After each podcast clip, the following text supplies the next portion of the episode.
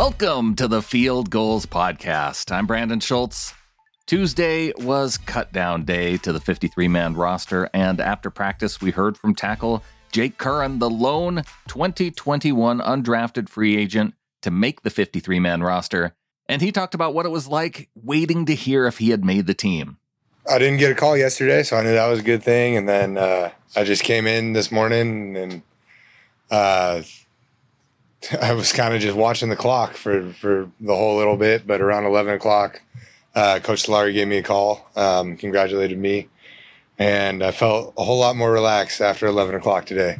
I'm usually the kind of guy where it's like I did what I can do, um, and at that point, it's out of my hands. Uh, and that's how I was until it started getting closer and closer, and then it was like, you know, it was building up a little bit, but at the same same time, you know, end of the day, nothing I could have done at this point. So, um, just did what I could and ended up here. Curhan also spoke about what his mentality has been this offseason in trying to make the team as an undrafted free agent. I knew I was better than what happened in the draft. I think, uh, honestly, a lot of the teams probably knew I was better than that, but other circumstances that I couldn't control, you know, it's the same sort of thing. A lot of that was out of my hands. I did what I could do.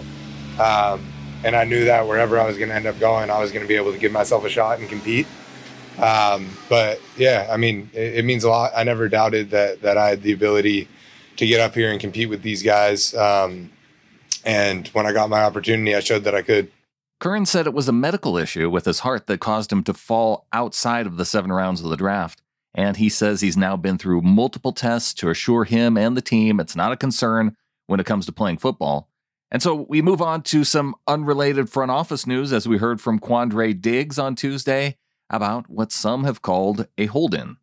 I wouldn't necessarily call it a statement. You know, I would just say I had to, a couple things that I had to get cleared up for myself. You know, business wise, just like the team business wise, they have stuff that they had to do, and it was just something I had to do to, you know, protect myself just as the team protect themselves. You know, I mean, I got a family to feed also, so for me, I had to make the best decision for me, and like I said, I wouldn't say it was a statement. I mean, I'm grateful to be here. And I tell you guys that all the time. Like, I'm grateful to be here. I'm blessed to be a Seahawk. So for me, um, I just think it was, I wouldn't say a reset, but it was some things that I needed to patch up on my end um, to get figured out. As soon as it's, you know, done, signed, sealed, delivered, you know, I'll be back at practice. But I mean, it's nothing is I wouldn't call it a hold in. I would say I'm just getting some things cleared up and I'll be back out with my teammates pretty soon.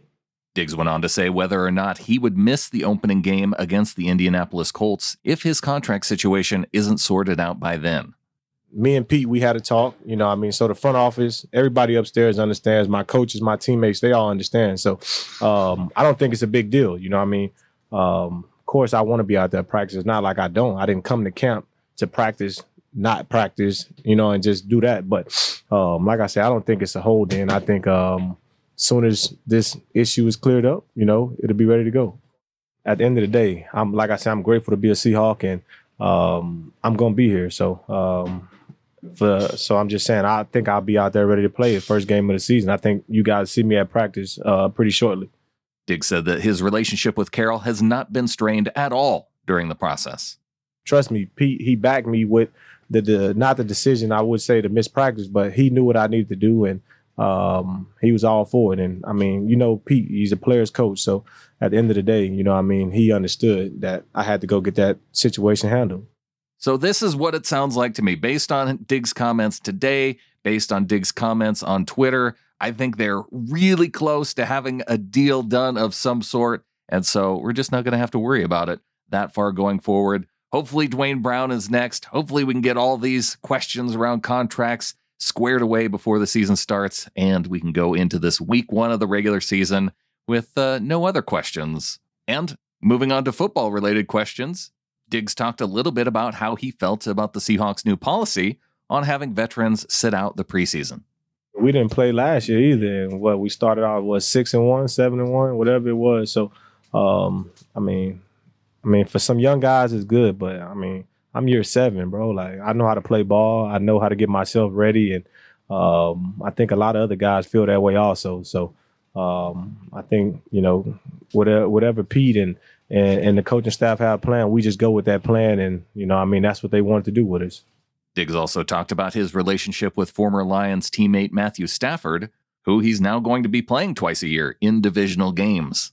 He was one of the one of my first fans in the building. You know, like I tell you guys, I was picked 200. So, you know I mean? He would literally tell coaches, like, I see him flashing across the field. He's making plays here. And he would talk to me after practice, like maybe how I should play something a little different. Um, so he was, I mean, he was one of, I was one of his favorites, you know what I mean? So he kind of went to bat for me. And it was kind of cool to see, you know what I mean, Matthew Stafford looking out for a six round draft pick. Like, that's cool. And the third Seahawks player we saw up on the podium today was Diggs' secondary counterpart, DJ Reed. Reed clarified the injury situation that has kept him out for the past few weeks. I had a hip strain, so just practice and um yeah, just did like a regular read step and just pulled on me a little bit. Tried to go out there another play and it, it was super aggravated, so I knew that I strained it. MRI confirmed that. So that's what it was, was dealing with that. And yeah, took me out of training camp.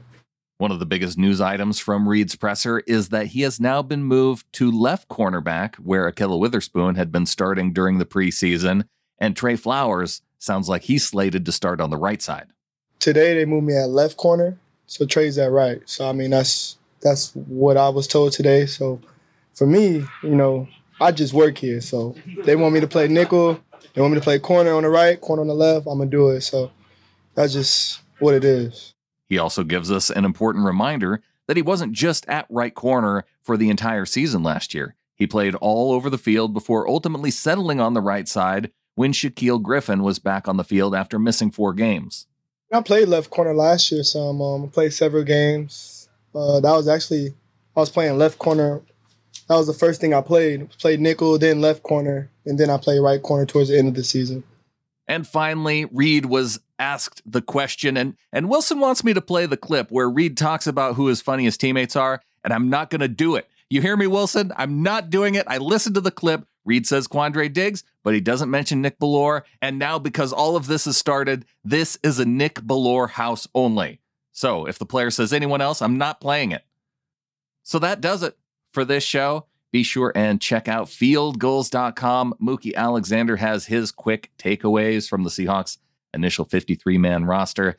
John Gilbert was tracking these roster cuts throughout the day. Stan Taylor has an article about Sidney Jones and what he brings to the Seahawks at the cornerback spot. So maybe with Tre Flowers on the right side, that's not going to be permanent. I'm thinking I'm thinking they brought in Sidney Jones ultimately to play on that right side. Jacksonville very deep now with Shaquill Griffin, Laviska Shenault. And so I think they could afford to trade away Sidney Jones to the Seahawks for a sixth round pick. And I think that's who's ultimately they're going to have pegged, I think, for that right side. So there's going to be a competition there. For now, it seems like DJ Reed won that competition on the left side over Ahkello Witherspoon. It just goes to show you that Pete Carroll definitely wants the best guy on the team on that left spot, and that spot going to DJ Reed. A big thanks to Wilson Conn for helping to produce this episode. You can follow him on Twitter at Wilson underscore Conn, C O N N.